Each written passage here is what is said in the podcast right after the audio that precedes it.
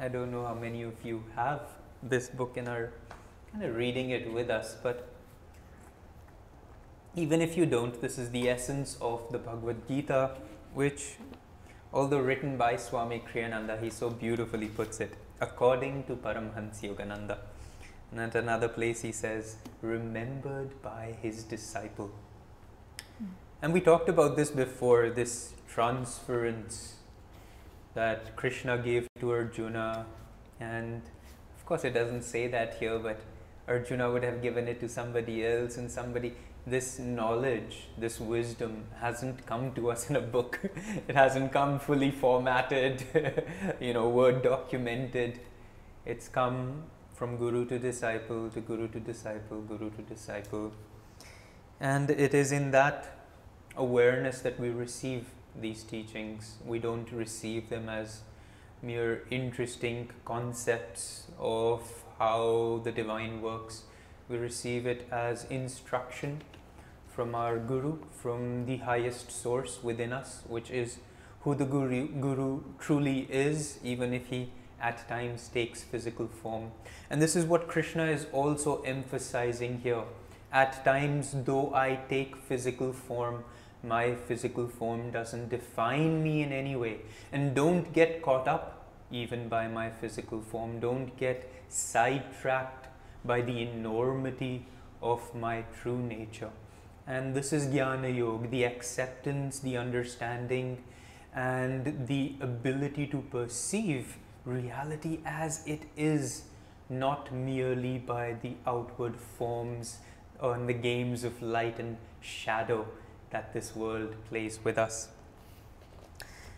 In our last class, which was two weeks ago, Krishna was expressing and sharing with us the four types of people he said who seek me. He talked about the person who's in distress, a person who is seeking understanding, a person who's seeking power, and of course, he who is already wise, which is the mm-hmm. part we love. He who is mm-hmm. already wise.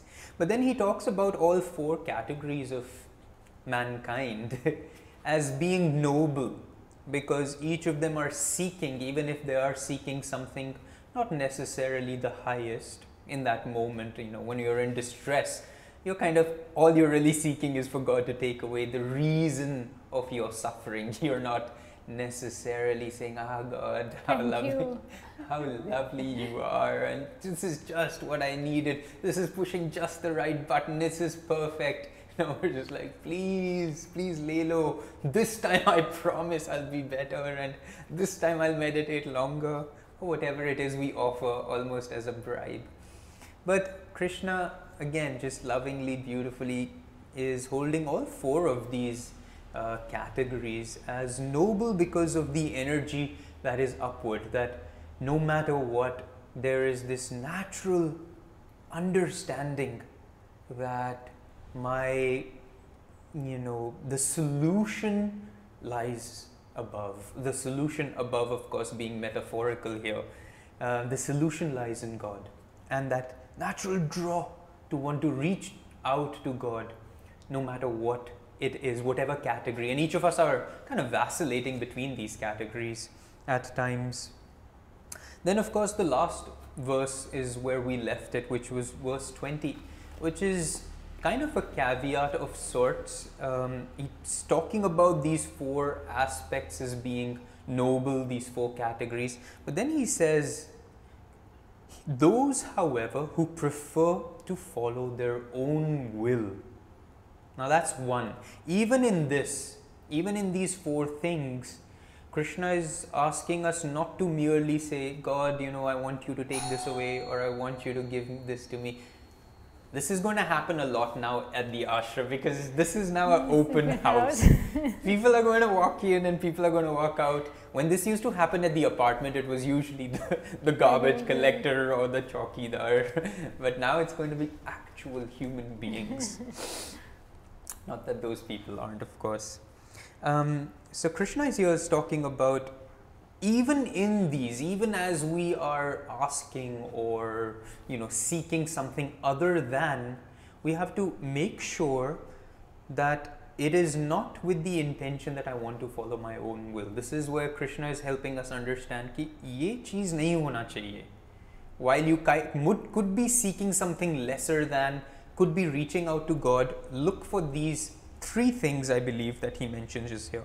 However, those who prefer to follow their own will, whose discrimination has been vitiated by this craving or that, that means that the compulsion is not being is being directed purely by desire and craving it's not being directed by the desire for freedom which is why we look to god in the first place we want freedom however we look and think of freedom as freedom from a circumstance or freedom by understanding something in this moment and then he says and perhaps those who feel inclined towards cultish teachings. And we spoke about in the last class cultish teachings as being that which emphasizes the self more, the little self.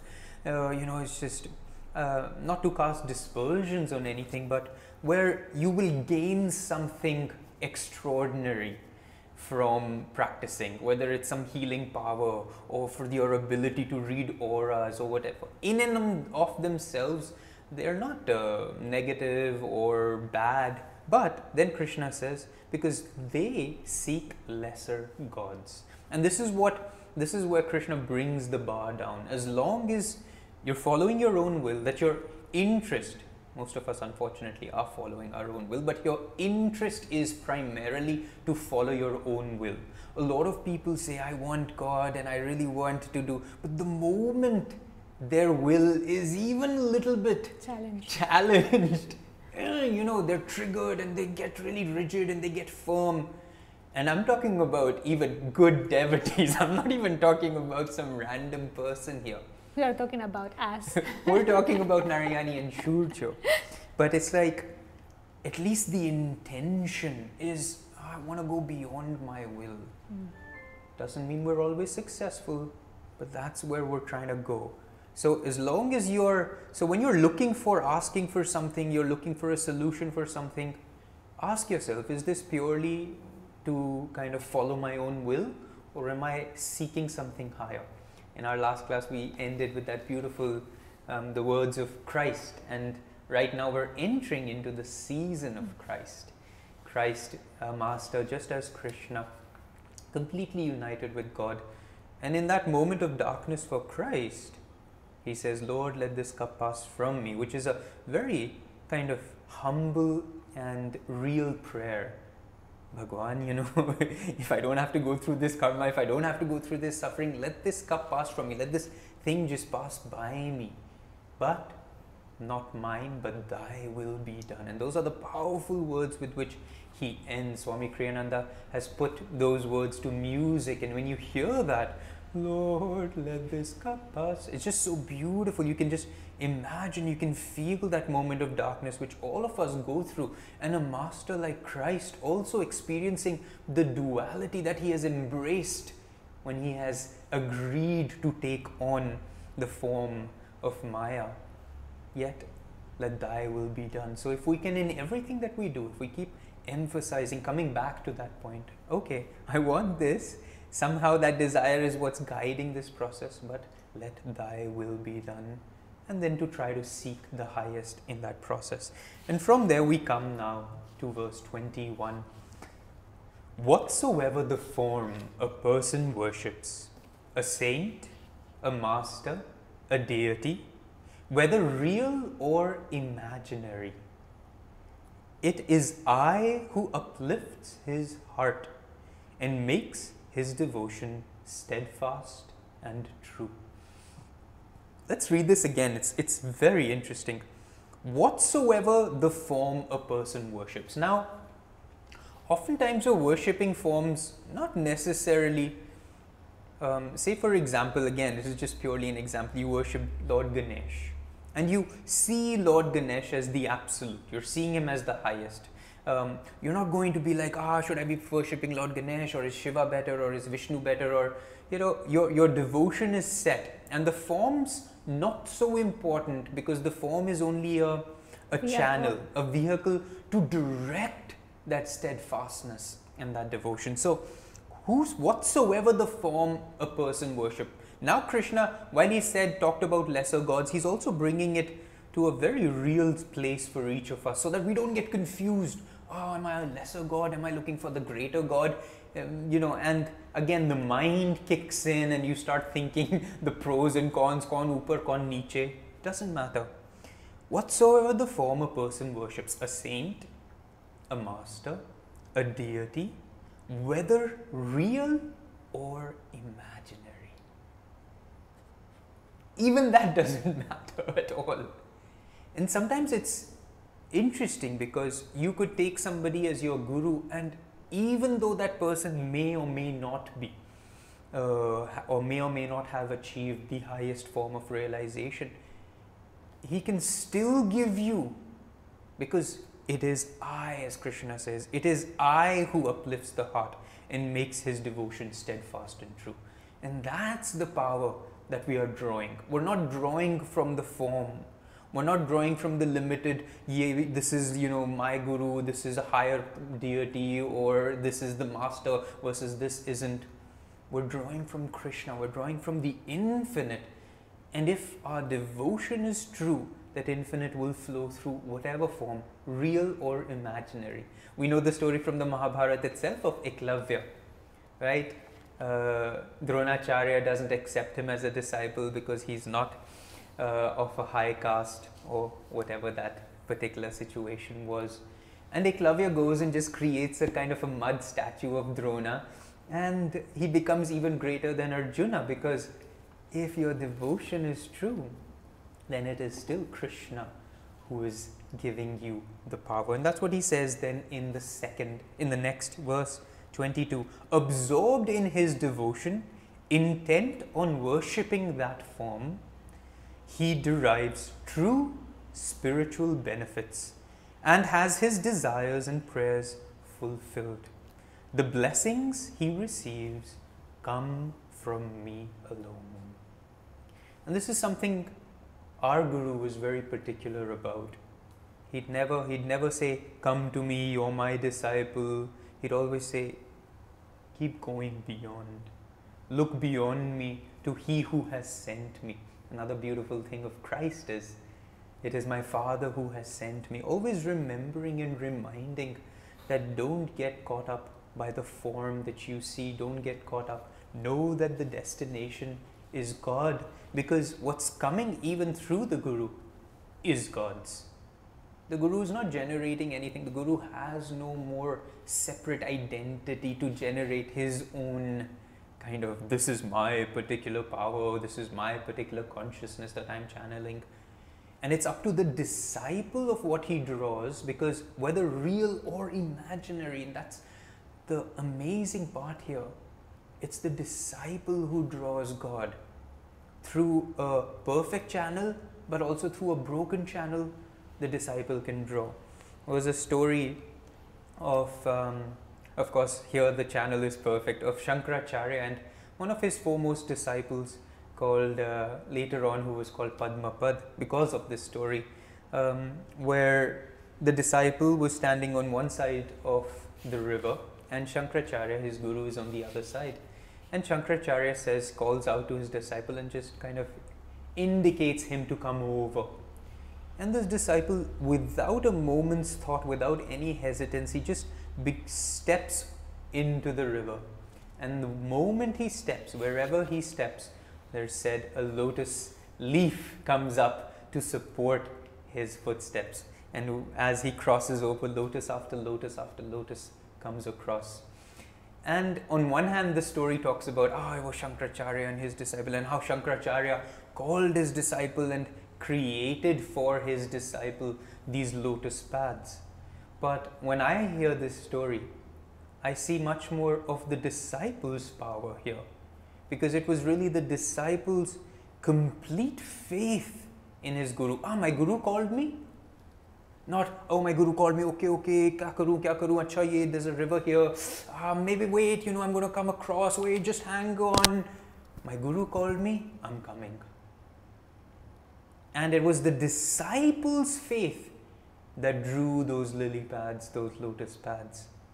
And that's what Krishna is telling here. The onus is on us, absorbed in his devotion. These are the things, absorbed in his devotion. If the disciples completely absorbed in the devotion of whatever form he chooses, with the intention that this form is the infinite, intent on worshipping the form, he derives true and spiritual benefits and has his desires and prayers fulfilled. The blessings he receives comes from come from me alone. That's again important again and again for us to remind ourselves whatever the form, the form is the vehicle, my intention, my goal is the infinite. Men of meager understanding, however, in limiting their worship to the lesser gods, which is what?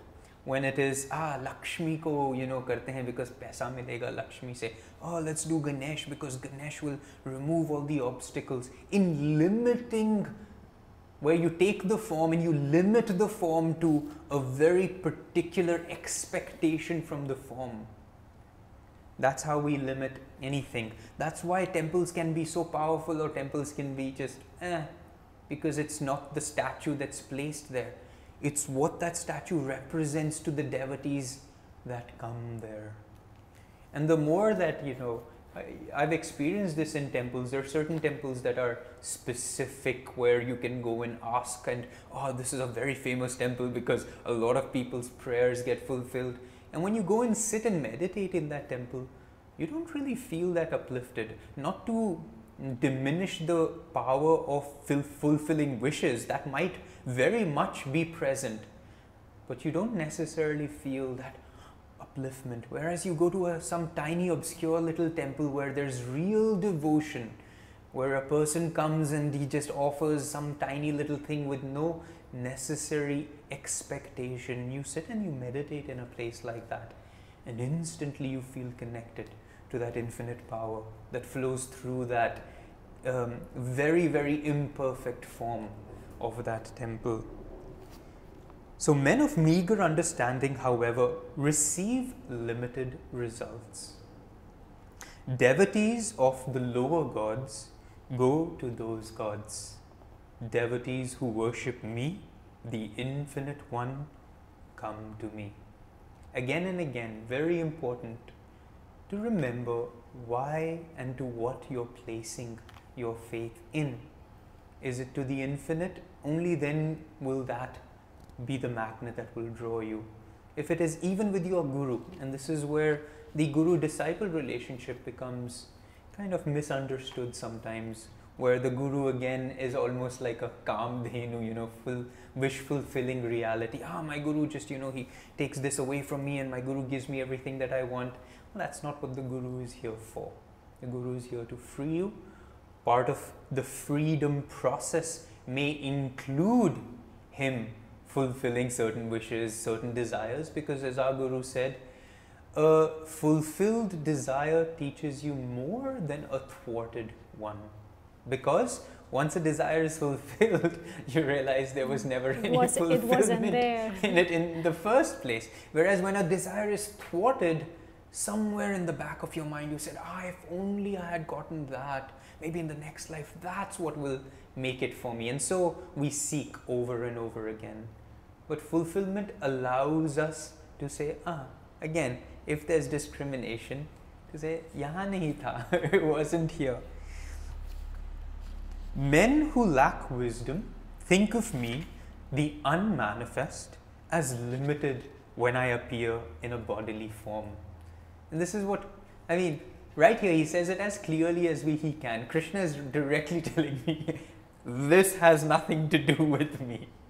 You know, he can't make it any clearer. Yet we get so caught up in, ah, and this Krishna was like this, and this was how he played his flute, and these were the gopis. I mean, the stories are beautiful, but only if they evoke, invoke in us this deep desire for freedom, for moksha, for uniting with that reality not to be limited and just be satisfied with the form and kind of continually limited to that form, not being able to go beyond it.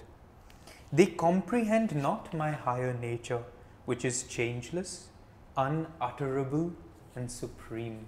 Unutterable. What a word. Cannot even be spoken of. Hidden by my veil of Yoga Maya, I am invisible to mankind. Humanity, therefore, bewildered by appearances, sees not that I am in essence ever unborn and ever deathless. These, Krishna is not boasting here. he's not saying, well, this is who I am and nobody knows it. What he's really saying is, this is who you are. This is what you must aspire for. Don't aspire for my form. Don't aspire for a vision. Don't aspire that I come to you and please you and fulfill some tiny little meager momentary satisfaction. Look to me as unborn. Look to me as deathless. Look to me as the unutterable. Only in that deep meditation are you going to get to that silence that's unutterable. That in that silence, no words can be spoken. No limiting thought can define God in that moment. That stillness, that silence, that's what Krishna wants us to aspire for. That's why he's saying, This is who I am and this is who I am. He's trying to help Arjuna rise beyond the tiny dilemma that Arjuna is in. Anandamoyi Ma said so beautifully there are no human solutions to human problems. And what Arjuna is experiencing right now is a human problem. Ah, should I kill them? Should I fight? Should I do this? You know, our problems. Should I accept this bribe? Should I cut a corner here? Should I go and fulfill my desires? Should I marry this woman? Should I take this job? Our everyday problems. Arjuna is facing an everyday problem. But Krishna is not giving him an everyday solution. Krishna is giving him there are no human solutions to human problems. And what Krishna wants Arjuna to experience is something so much greater that unborn, deathless state. O Arjuna, the past, present, and future of all beings is known to me. Me, however, no man knows, so long as he knows himself as only human. Me, however, no man knows.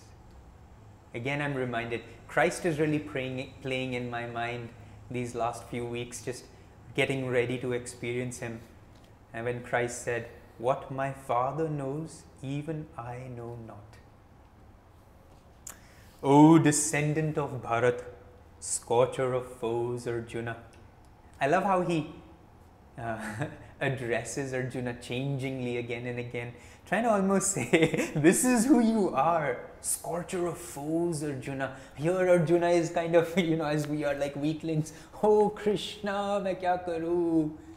And Krishna is, oh Arjuna, descendant of Bharat. Bharat being that absolute highest, pristine consciousness, scorcher of foes, birth in a body subjects all beings to the power of delusion with its dualities. And Krishna is even talking about himself in this process. As long as there is a body, there will be dualities, there will be personalities, there will be, ah, Krishna ko butter pasand hai, but Krishna ko ye nahi pasand hai, and, and the ability to get even more confused and caught up in those dualities, which produce attraction and repulsion. This is the primary duality that exists attraction and repulsion. Attraction towards God or being drawn away from Him. Attraction towards Maya or being drawn away from Maya. Both are the two sides of the same coin, one pulling in either direction. And that's why, beginning, what did Krishna say? The two great enemies of mankind are desire and anger, because one is attractive and one is repulsive. Such is the storm of Maya on the surface of my ocean of consciousness. And this is again a very, very important visual for us to keep. There's God's consciousness, this still you know, completely unmoving waters, vast, infinite. And then when the storm of Maya blows over it, what's created are waves. And these waves represent the duality. And so, what it means for us is that the only way to return back to that infinite, pristine self is stillness. Again and again, we have to come back to that word stillness. Only in stillness, dualities kind of return to that singularity state. And that stillness needs to happen on all levels. that's what meditation is, isn't it? First, the stillness of body as we set ourselves down. Then, the stillness of our minds as we begin to interiorize the senses and the life force. Then, the stillness of our breath as we achieve that near breathless state. And that that's constantly what we need to achieve when we're here at the ashram now. It's so chaotic. You know, you've got so many people running around, so many people coming, offering seva, and you've got then, of course, you've got the plumbers and the electricians and the workers, and uh, you know they're not seeking stillness. But even in this chaos, having invited God into this home, it's not in every home necessarily, but if you've invited God, just as Krishna said, if there is an intent to worship me in whatever form, I'm there. Even in the middle of that, if you just got still, you'd suddenly feel God's presence. And that's something we need to be doing often, again and again, getting still. Righteous men, however, and this is what he was talking about people who are first subject to duality, but then he says, righteous men, however, their sins expiated are no longer subject to the oppositions of duality and worship me steadfastly. Righteous men. What is righteousness? What is dharma? Is that singular direction. Is setting your mind single pointedly on the goal of God and letting no form of duality, which means what? Neither suffering nor pleasure, neither some sort of fame nor blame, letting neither people's approval or their disapproval, let nothing move you. Only then can you call yourself a righteous man, a righteous human being. And this is not just true for God, this is true for any ideal you aspire to if duality on either side, good and bad, we get confused by thinking good is not dual. And somehow we think of bad as dual. But if duality can even for a moment deviate and divert that journey, we're not yet steadfast on that righteous path. And this is what Krishna says righteous men, however, their sins expiated. It's like the moment you get onto this, no more karma has power over you. That's what sin means here a karmic compulsion. And you're no longer subject to the oppositions of duality. So, again, that stillness, that steadfastness, that deep devotion. I mean, it just comes back to that. Here we're talking about Jnana Yoga. You'd assume Krishna to kind of reveal some really, you know, hi-fi fundas and you know, really vast intellectual concepts. And Krishna just brings it back to devotion, stillness, steadfastness, where well, there, there's no dividing line between the dhyana yoga we just talked about, the karma yoga we talked about, the bhakti yoga that we will speak of in more detail. Those who clinging to me seek release from old age and from the finality of death, become true knowers of Brahman, the Absolute, and of Adhyatma, the over self, and of all the secrets of karma. Those who clinging to me, that's an important word here. clinging to me, I mean, visualize if you are a parent, you know how your child clings to you.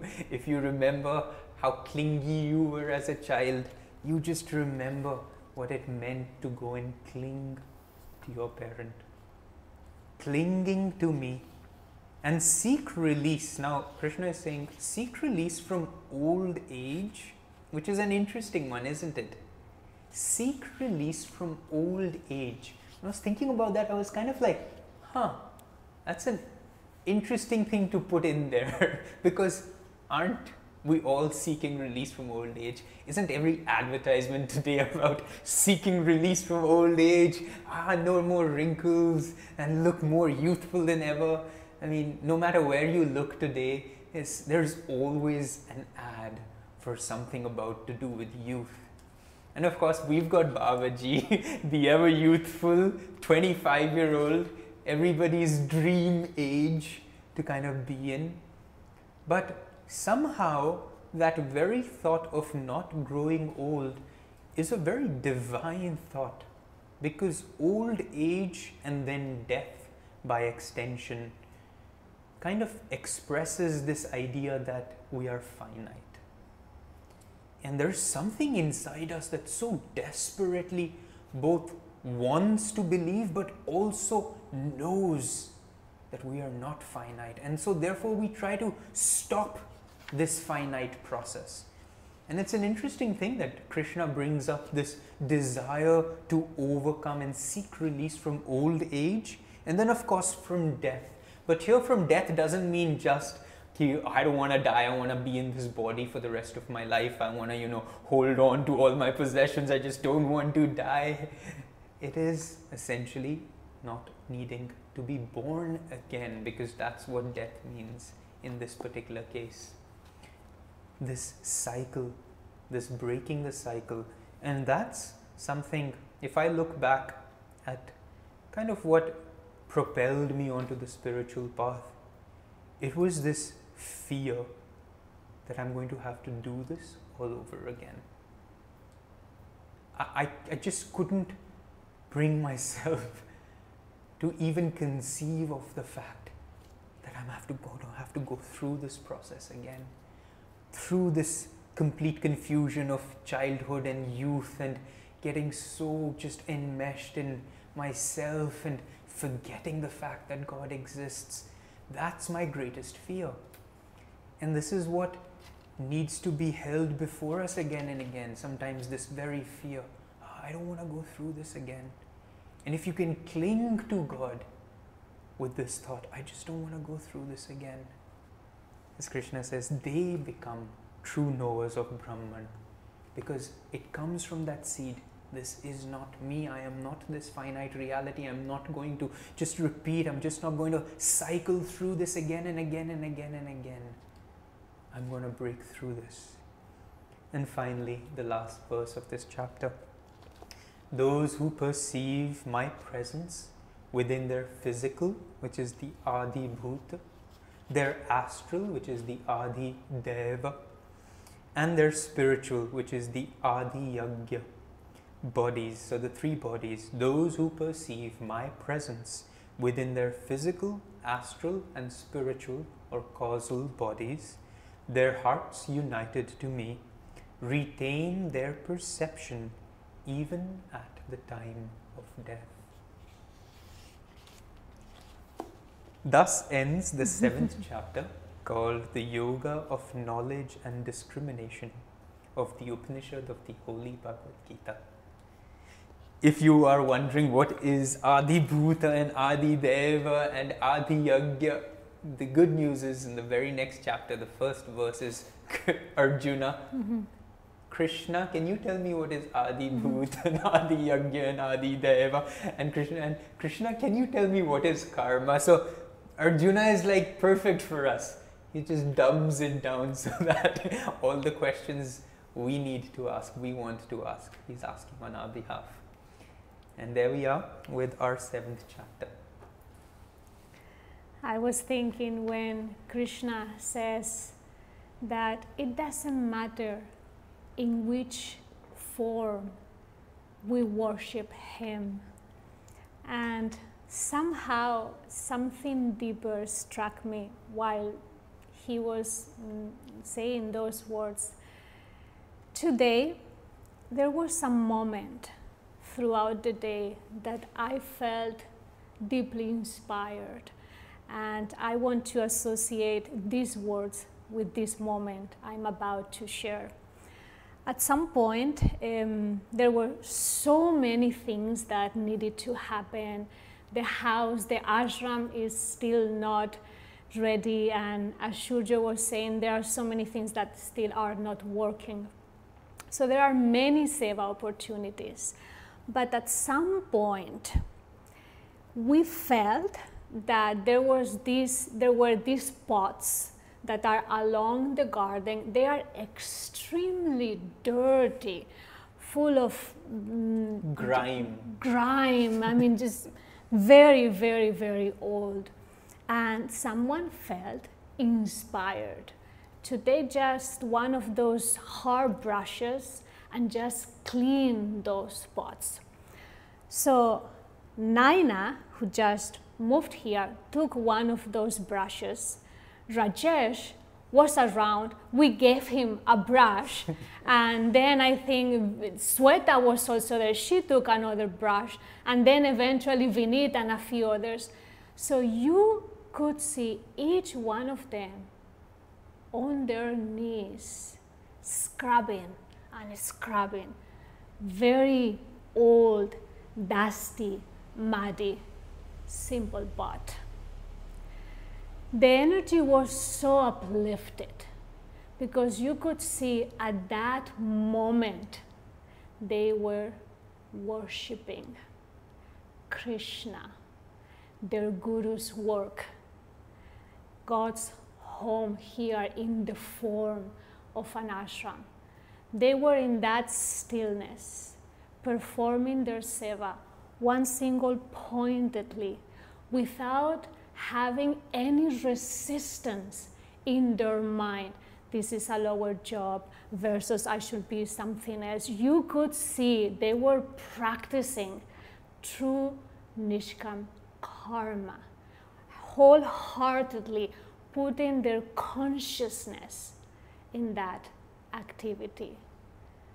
I felt so moved to see people on their knees, just creating, worshiping the divine, formless in the form of that pot.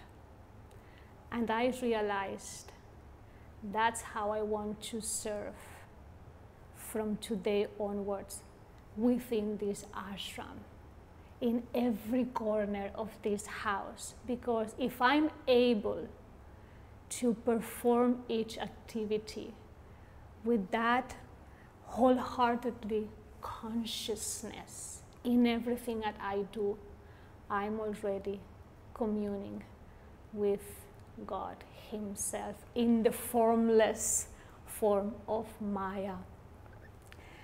And I think this is something that you, I, each one of us can do at home. I know we have spoken about the importance of the attitude in which we perform our activities, but let's bring it a step higher and bring it from just an attitude to an act of worship. And that activity can really takes you closer to that formless consciousness that is constantly in front of us, through us, through the harmonium, through people, through projects. And, and let's all try to perceive and worship God in the formless form He chooses to in front of us daily.